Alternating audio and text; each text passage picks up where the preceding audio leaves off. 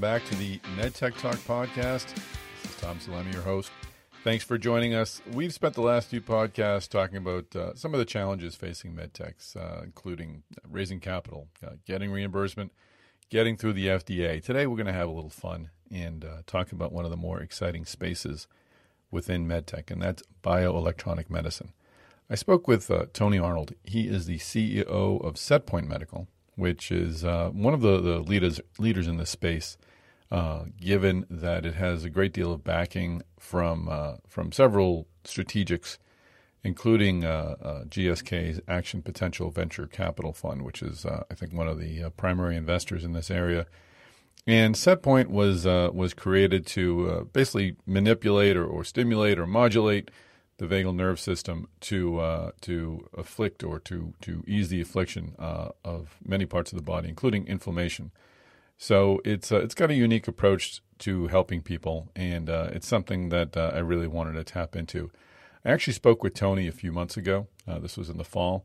I've held on to this podcast because I really wanted to focus on some of the other areas that we're uh, we're discussing for the conference. But uh, this seemed like a good time to bring Tony to the fore because again, this is a real special area within medtech, one that I find particularly fascinating, and one that we'll be following going forward. So. Before we get into this conversation with, with Tony, and we talked about the company and the, and the financing and just sort of the struggles of, of or the, the, the challenges of, uh, of running a medtech today, I did want to remind you that uh, the MedTech Conference is happening on June 1st. Go to medtechconference.com. Please do sign up. We've got some uh, great things in, in store uh, that we'll be uh, unveiling soon. But uh, it's, a, it's been a great event. Each one I've been part of has been better than the last and I think this one will be uh, particularly good. So we hope to see you there in Minneapolis. Now let's get into this conversation with Tony Arnold, CEO of SetPoint. Well, Tony Arnold, welcome to the podcast. Thanks, Tom. Good to be here. It's great to have you. And uh, SetPoint is uh, is one of those companies I love talking about. It's uh, it's got a, a, really unique approach. I mean, in neuro neuro modulation and neurostimulation obviously has been done in many different areas, but I think you guys have a unique application for it, and we'll get into the the uh, the, the details of your technology in a minute. But I just wanted to find out a bit about about yourself. How did you find your way into the uh, into the medtech world, and specifically uh, veer over to uh, to lead an exciting company like SetPoint? Yeah, great question. So I was I was an engineer by training, a mechanical engineer, and some years ago after college, I was in the consumer products arena and knew that I wanted to be in med tech. I lived in Memphis, Tennessee. Ah, okay. And um, really had a desire to go into med tech. And there's a couple of strong companies there in those days. Uh, Smith Nephew Richards, the ENT orthopedics company, and Sofamor Danek that later became Medtronic Spine. And um, I, I started lobbying to get into those companies as an engineer um, and ended up at Richards Medical, Smith Nephew Richards, doing endoscopic spine and ENT products, and that led a path over to uh, Sofamor Danek mm-hmm. about the time we were acquired by Medtronic, and a transition from me from uh, uh, many years of engineering over into marketing, kind of technical marketing with a product called the Stealth Station, a surgical navigation system, and from there, it led to uh, after Medtronic a consulting job to help companies move high tech devices into the market. Work with some big names like Stryker and other orthopedic companies, and um, eventually the uh, that, Let me just stop you for a second ahead, and just and just ask why why medtech? I mean, was it just that it was the big uh, industry in the in the neighborhood, or or do you see something deeper? I think we we we get to talk about medtech as this industry, um, and often it comes with the, the some of the struggles or challenges facing medtech companies. But but very often, I think people forget, or at least it's not stated enough. What, why what drew them to medtech? What what was the what was the what were the opportunities you saw both personally and professionally by becoming part of the medtech industry? Well, it was personally, it was a little bit of ideology. It just seemed like an industry that had the potential to do a lot of good. My mm-hmm. friends around Memphis that worked in med tech, you know, when they talked about being in the operating room, seeing what went on in the operating room, watching patients get remarkably better, after their technology was applied. That was that was pretty exciting to yeah. to think, gosh, you, I have an opportunity to be a part of something like that, and there's companies right here in town that do it. And it certainly didn't hurt that having been in consumer products with an extremely fast turnover of products and a really cutthroat kind of nature in dealing with people that purchase products. You know, our customers back then were the Walmarts and Home Depots that you know the the type of jobs, the quality of jobs, and the uh, and the stability of the industry just seemed to me to be a lot more attractive than the consumer product industry. So I could, I could understand. And together, that. that ability to help people and be in operating rooms, and then uh, be in such a great career path, just was very attractive and seemed like one of the best things that a, a young engineer could do. And in Memphis, Tennessee, and uh, I think I was right on that. It really was a great path. That's terrific. So you, you went into consulting, and uh, how did you uh, find your way to startups? So I was uh, consulting, and I got brought over to uh, one of the Alfred Mann companies out here in California. Moved from Tennessee out to California. Worked for Advanced Bionics. Mm-hmm. We were doing spinal cord stimulators and cochlear implants. And a few years into that, we sold that business to Boston Scientific. And um, as you remember, that was kind of a rocky sale. The sale went well, but at the after sale, there were some rocky periods. And part of that business ended up back over with Alfred Mann, the cochlear implant part of the business did. Shortly after that tr- transition happened, I um, I decided, you know, it's been a great run. I've loved it. Uh, but I, I like the people over on the Boston side a lot. There were some programs going on there I wanted to be involved with, so I took a risk, broke back out, did a consulting thing on my own, and really quickly landed some consulting work both with Advanced Bionics and with Boston Scientific, uh, along with a couple of other companies. And within about a year, this small company called SetPoint Medical that was uh, number one employee was one of my fav- uh, former coworkers from Advanced Bionics, a guy named Mike Faltys. He said, "Hey, I could really use help over here. I'm employee number one at this really cool company. Could you come help me spec the product out, identify docs that can help us develop it?" And that that's what led me to to SetPoint into consulting, and then back out into SetPoint. Interesting. And this is a great time to talk about SetPoint. What was it that? Uh, what story did did Mike tell you, and uh, what has that turned into? Well, Mike was there obviously at at the infancy of the company, trying to figure out, hey, I have a nerve we need to stimulate. Technology's come a long way. We can make these products much smaller and much more acceptable to patients and docs. How do we do it? That's my kind of question. As an engineer, marketer, hybrid, um, that's my kind of question. I know a lot of doctors. I know what they like. I know how to bring them together and figure out what a product should look like. And Mike knows how to develop and build about anything that needs to be built. So I recognize, you know, that there's a potent combination there. Frankly, I, like a lot of people that came into SetPoint at that time, looked at it and said, "This is a crazy idea." Honestly, I'm not sure that I totally buy into this whole stimulating a uh, the vagus nerve working on peripheral joints in RA. We've just never thought of anything like that in in the classical neuromod sense. So that seemed a little out there to me, but knowing how to fig, you know, figuring out how to develop that product to to go do what it was Mike was trying to do and Kevin Tracey, the founder of the company, wanted to do. I knew we could do that and I was willing to suspend disbelief about the therapy itself until I saw results. Yeah, how do you how do you make that leap? That's a that's a great phrase, suspend disbelief or, or leap of faith. But I mean, it's it's a product, and we'll get into it in a second that can do tremendous good. But you're right to get from here to there. Um, there's there's a, a, lot of uncertainty. That's that's uh, it just has to be a commitment on your part, I guess, to say this is something I want to see happen. It, it does for each member of the team that comes on in those early days for a therapy like SetPoints. People have to be willing to to remove biases and to really consider, you know, maybe there is a lot we don't understand yet. That was Kevin Tracey, the founder's premise was, hey, there's a lot about the immune system we don't get. Just look at the data.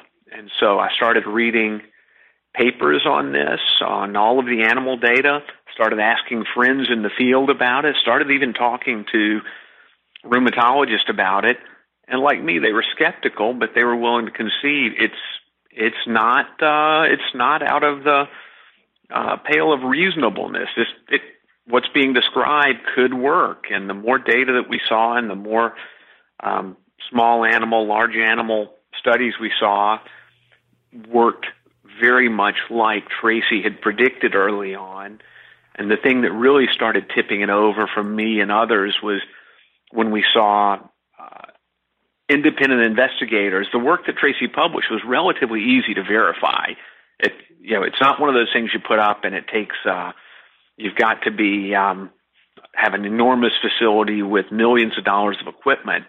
What he described was something that somebody with a hundred thousand dollars and a few weeks could go test out, and that happened. A number of labs around the country said, "Well, we're going to go figure this thing out," and they did.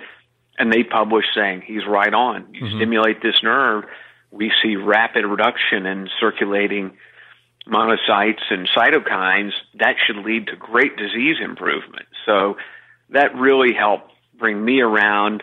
It helped bring others around. And fortunately, by today, as you're aware, most of the people that have looked at the papers and read it now accept that this is uh, this is a viable way to treat chronic inflammatory disorders. We just need to go scale it up and do the larger studies. And, and let's get into that. I, I referenced the your your mission in the opening of the podcast, but tell us where you're at. What what product do you have? What stage is it at? At and what does it do? Great. So we've we've done two really rigorous, small number but rigorous clinical trials. One in rheumatoid arthritis that was recently published in PNAS and reviewed in Nature.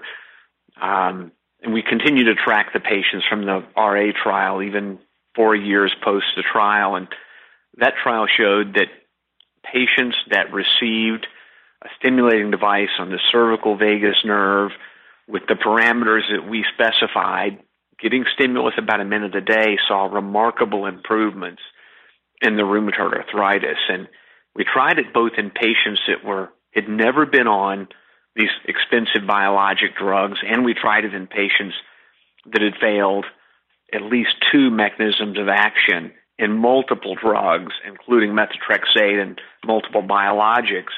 And in both of those populations, we saw these really remarkable results. And again, those are all available out, you know, our website, the PNAS website for people to review. And more recently, we just released results day before yesterday on a Crohn's trial uh, with similar results, where we did a, a similar thing in the cervical vagus, and we saw similar results with six of eight patients uh, getting remarkably better, three patients hitting full remission, uh, endoscopically verified remission in a trial. So, really exciting results in a phase one type study. Um, what we're doing today here at SetPoint is working aggressively to bring our own unique device through to a first in human study for our platform. These studies I mentioned, Tom, were done with with a proxy platform where investors asked us to go prove the mechanism works before we invest in the development of uh, you know, multi ten million dollar neuromod platform. And once we prove that it works, which we've done, then let's fund the development of our own unique tailored platform. And that's what we're really focused on today is bringing our platform through the system, getting it into FDA, and getting um, human trials going, much larger trials going on our device. Hey everyone, Tom Salemi here. I just want to take a quick break from this conversation to uh, remind you to sign up for the MedTech Talk newsletter. Go to medtechconference.com and you can sign up for MedTech Talk. We will send uh, some information associated with these podcasts directly to your inbox, along with some great videos covering the medtech space. Just go to medtechconference.com, give us your email. That's all we ask. It's a great bargain. And uh, you'll not only learn about the medtech sector, but we'll also be able to keep you informed about uh, uh, additions to the medtech conference. So go to medtechconference.com to sign up for the MedTech Talk podcast newsletter. Now back to this conversation. Now, is your objective to treat what currently isn't treated or to replace uh, drug therapy or, or complement drug therapy? What is uh, what is the end game? Yeah, the the the end game for the foreseeable future is not to go in and knock out uh, these drugs. As you're probably aware, this anti-inflammatory drug market, these biologic agents, it's the biggest drug market in the world today, with somewhere between 30 to 50 billion dollars sold annually and half the top drugs in the world are these drugs, you know, with many of the franchise selling in excess of $10 billion a year in these drugs. So they work, uh, but they do carry significant risk and they do lose efficacy. And for about a third to half of people, they don't work at all. Um, so we see a, a very sizable market opportunity in saying, let's go where they can't. Let's look at the patients that have failed multiple biologic agents or that have washed out of them, that no longer respond to them. This is the place, again, that the big pharma companies, obviously, they're refractory. The patients are refractory, so they can't help those patients much. And frankly, they don't seem very interested in it because the front end of the funnel is so huge, they're just not interested. So we're going to look at the, the part of the funnel that they can't or aren't serving right now. All those patients that have washed out, and we expect that eventually, you know, there'll be doctors that'll urge us to uh, to move up by saying, "Hey, how about you go to those that can't, don't respond, that are helpless and hopeless, they have nothing," and then we'll also start doing some trials to look at how you might be an adjunctive therapy to drugs. So if a drug is helping, but it's not giving a complete response or it's not slowing disease progression enough, then let's bring in this device based therapy with it and see if we can really bring these people with Crohn's and RA and eventually any number of other inflammatory diseases into better um, better outcomes. Mm-hmm. And this is uh, SetPoint has drawn uh, support from pharma companies through through investments through their investment groups I know you've got the Action Potential Venture Capital Fund, uh, the affiliated with GSK, as an investor, as well as at the device side. Can you, can you tell a bit about your uh, your financing history? Yes, so we we had three venture firms that uh, were the original investors in the company, and they've been really fantastic partners for us. And more recently, um, in the Series C, we had three, um, like you said, Action Potential uh, joined, part of GSK. We had Covidien now obviously part of Medtronic, and we had Boston Scientific join. And mm-hmm. more recently, we've had another large strategic join the syndicate. So now we have four large strategics that own a, a significant part of the company, and we still have three uh, really great VCs backing us, which leads to a, a really nice syndicate, a great board, and um, you know, just somebody strong to help guide this company and make sure our funding is secure. Are you not still not able to identify that last strategic? Uh, they actually asked that we don't publicly identify um, okay. Who they are. Are they a, a, a healthcare company, or would it be something that completely would blow our mind if we heard their name? Or is it sort of no? No, they're they're a healthcare. They're okay. one of the classic healthcare okay. major healthcare device companies. Interesting that, that the others would, would identify themselves, but this one wouldn't. It's it's got to be challenging to, or, or is it challenging? I should I shouldn't assume it is to uh, have so many different strategics as as investors, uh, and I don't know what those investments come with if they're at all monitoring your progress beyond just getting reports from you or if, how involved they are. But uh, it's unusual to have that many different types of investors within medtech and pharma uh, invest in a single startup. Although uh, strategic clearly are becoming more more involved in, in the startup world. Yeah, uh, we're very honestly we're really thankful for it because as you know, the fundraising environment and the funding environment for med tech and device companies is really changing right now, mm-hmm. and it's uh, it's challenging to keep these type companies funded for the duration. And I think you know the fact that we have four really blue chip names in speaks to the potential and the uh, the excitement around this therapy. People really see that there's tremendous potential in it, and they understand that you know not only do we have a couple of diseases we've targeted, but there's a whole array of potential diseases that could be targeted by this bioelectronic therapy, and um, we're we believe we're pretty far out there on the leading edge with this. We've we've done you know extensive clinical work, so that's that's brought them in. And you asked me what's it like having them all on. Um, honestly, they've been excellent partners. They they offer their support, they offer their help. Each of the board members of the respective companies is uh, they're really solid people, and just you know I couldn't ask for a better board.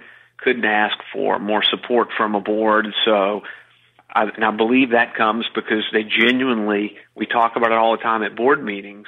We, we're all genuinely excited to uncover the next card, to turn up the next card and see what, what do we learn? What happens? And so far we've turned up a, a great set of cards. Things have worked very well for us and for the therapy and for the patients that get it. So at this point, everybody's well aligned and what they want to see is we'll keep funding if you show us you know results and we're excited about it so that that's kept everybody aligned and made the board um, really good to work with it seems like this this is one of those companies that has this, these these fantastic ideas in medtech. Medtech, I think the the more exciting medtech companies are the ones that are really swinging for the fences, and SetPoint is one yeah. of those. Uh, but those are the ideas that you hear these days would not get funded uh, because they're they're so uh, fantastic that investors who are interested in sort of sure things aren't as interested in backing them. Yet you've been able to draw investments because you're demonstrating step by step that this fantastic idea right. works. Is that um, how challenging is it to sort of keep your eye on the prize that's that's that's far away and, and, and reach for that that really lofty goal, but also um, prove throughout that the concept is working and that you're able and, and to demonstrate uh, through test after test or demonstration after de- demonstration or trial after trial that this is a concept that bears support, that is worthy of support. Yeah, I, I mean, you're actually kind of spelling out the answer right there in, exactly. in the way you've asked the question, yeah. and it, and you're right on. It's you've got to be able to cast that long range vision of just what the potential of this therapy and this company is uh, that alone doesn't get funded, right? People can cast a huge vision and talk about the next great therapy and the billions of dollars. That doesn't get it. We know that doesn't get reliably funded nowadays because you've got really savvy investors who naturally say, I'm not buying it. Show me. Mm-hmm. Show me the data. Give me something real. So what we've realized at SetPoint, like you said, is We've just got to take step at a time. We've got to be very careful not to develop data and trials and information that we want to do. We've got to go ask the experts. So we've been very careful to work with our board and work with a rheumatology advisory board and a GI advisory board to say, what's compelling? What evidence do you need to see to believe this works? Mm-hmm. You know, we've done our homework, but if what we believe doesn't align with what you believe, as investors and as rheumatologists, it's not worth anything. So we're really uh, talk to the team all the time about we can't believe our own press clippings and we can't go along saying, um, well, this is the way we want to do it. There's enough depth of understanding of immunological disorders that we better go to the experts and figure out what success really looks like. Mm-hmm. And then like you said, just show step by step. Don't go for the fences in every step. Let's just hit good, reliable, consistent steps that once they're accomplished, they leave no doubt about a step was done well, it was executed well, the results look good, I've got something I can bank on there. Just keep building those things up like blocks in a wall, and as you build more and more, even the skeptics have said, I just this I just don't buy it. In some period of time, most of them can't deny the evidence. Mm-hmm. And we've seen investors that I pitched to very early on that were respectful, but just you could tell they just didn't believe it. I've had visits as recently as this week with people that said, uh, "I'm compelled. I'm convinced. The data you've shown, these publications you have, are really first class. Um, we'd be interested in the company at this point. So it's just being steady, slow executing, um, doing it right, and uh, realizing that it's uh, as, again, as I tell a team all the time, it's a marathon, not a sprint. Mm-hmm. So let's just keep putting away solid results and uh, managing through the process the way our, our the people that guide us say to do it, and it's served us it's served us well so far. That's great, and it's why we're all doing medtech to sort of pursue those great big ideas that can really change people's yep. lives. So, final question: What's next? Uh, where does SetPoint go from here? So, we really we're eager to get this therapy out to market. It, it's like you said, it, it really changes lives. We can offer a very different solution than drugs. Not only does the solution seem to provide excellent clinical outcomes, but it also should be able to do it at a much, much lower cost for the healthcare system. So we are uh, we are eager and highly focused to see this thing get out into the market in U.S., Europe, Australia, because we believe that the more data that comes in, like a lot of new ideas, the more people that see it and experience it, the faster the momentum will will pick up. You know, I, I get not just me, but the company on our info line. We get at least a hundred calls in a busy week from patients saying, "I'll take it right now." Really, you haven't even done a trial. Wow. Just be be patient. It's like, nope, I, I want it. And these aren't just patients that haven't gone on the drugs yet. They're patients that are successfully on the biologic therapies, and they just are concerned about the side effects and black box warnings, and they are eager to have a different solution, one that uses the body's own natural mechanism to treat disease. Seems, uh, in their mind at least, they perceive it as being a healthier, better way. We do too. So we're we're really eager to get that going and highly focused on it. So getting our device out the door, getting into those larger trials that some support uh, pivotal, you know, the decision at the end of pivotal and support um, enough evidence to get paid for it. That's that's what we're focused on. We'll get that done in one or two diseases, and then we'll start trying to tick off additional diseases. I, we haven't talked about it much here, but behind Crohn's and RA, we have preclinical, strong animal data and a number of other indications that seem to give us hope that this will work in, a, in more than one or two or three chronic inflammatory diseases. So, you know, this is just a tip of the iceberg. So we're excited to plant the flag somewhere in the market, get enough revenue going where we can then move out to uh, adjacent markets. So is is and I don't and I don't want to sell you short. Is there anything else we, we should be talking about on the inflammatory market? Because it's so big, and um, and, and pain is such a a horrible thing to be sort of sentenced with. Uh, to help someone find relief from that is uh, is a very important goal. Yeah. So at this point, you know, we'll keep those cards kind of close to the yeah, vest as we figure out which indications are next. But we should keep talking about it because there, there'll be exciting stuff unfolding over the next few years and happy to come back and visit with you again. But, um, yeah, keep your eyes on it. It's this whole field of bioelectronic medicine is, it's going to be a third way. You know, we've had small molecules, we've had biologics for a number of years now, and they've done remarkable things on the drug side. We know, you and I know a lot about devices. There's fantastic things being done. The whole concept of adapting a device that looks like a classic neuromod device, but to produce pharmacologic results using the body's own mechanism. This is what we talk about as bioelectronic medicine. We're we're fortunate enough to be at a time where we're at the infancy of this new, um, just tremendous area that I think we're going to look back in 15 years and go, I was part of that. I remember when that happened, and now it's standard of care in so many diseases, and it's it's um, changed the way we think about them and given us new tools to produce great outcomes at, at better cost. So I think it's uh, it's a really exciting time.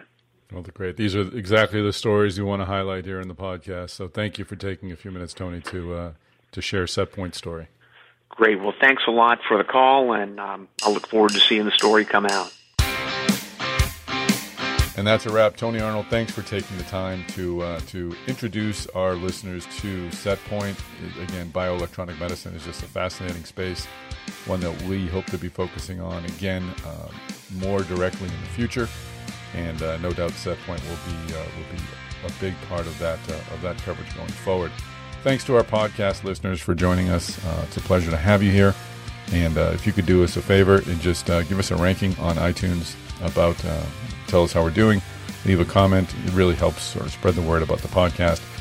Likewise, if you want to do some more directly, you've got friends who like uh, MedTech as much as you do, just let them know about the podcast. The more listeners, the merry.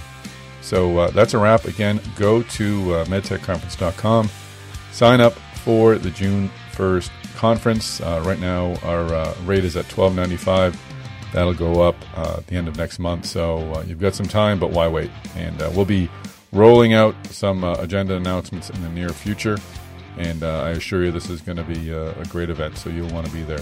So go to medtechconference.com, sign up for the June 1st conference, and we will see you in Minneapolis.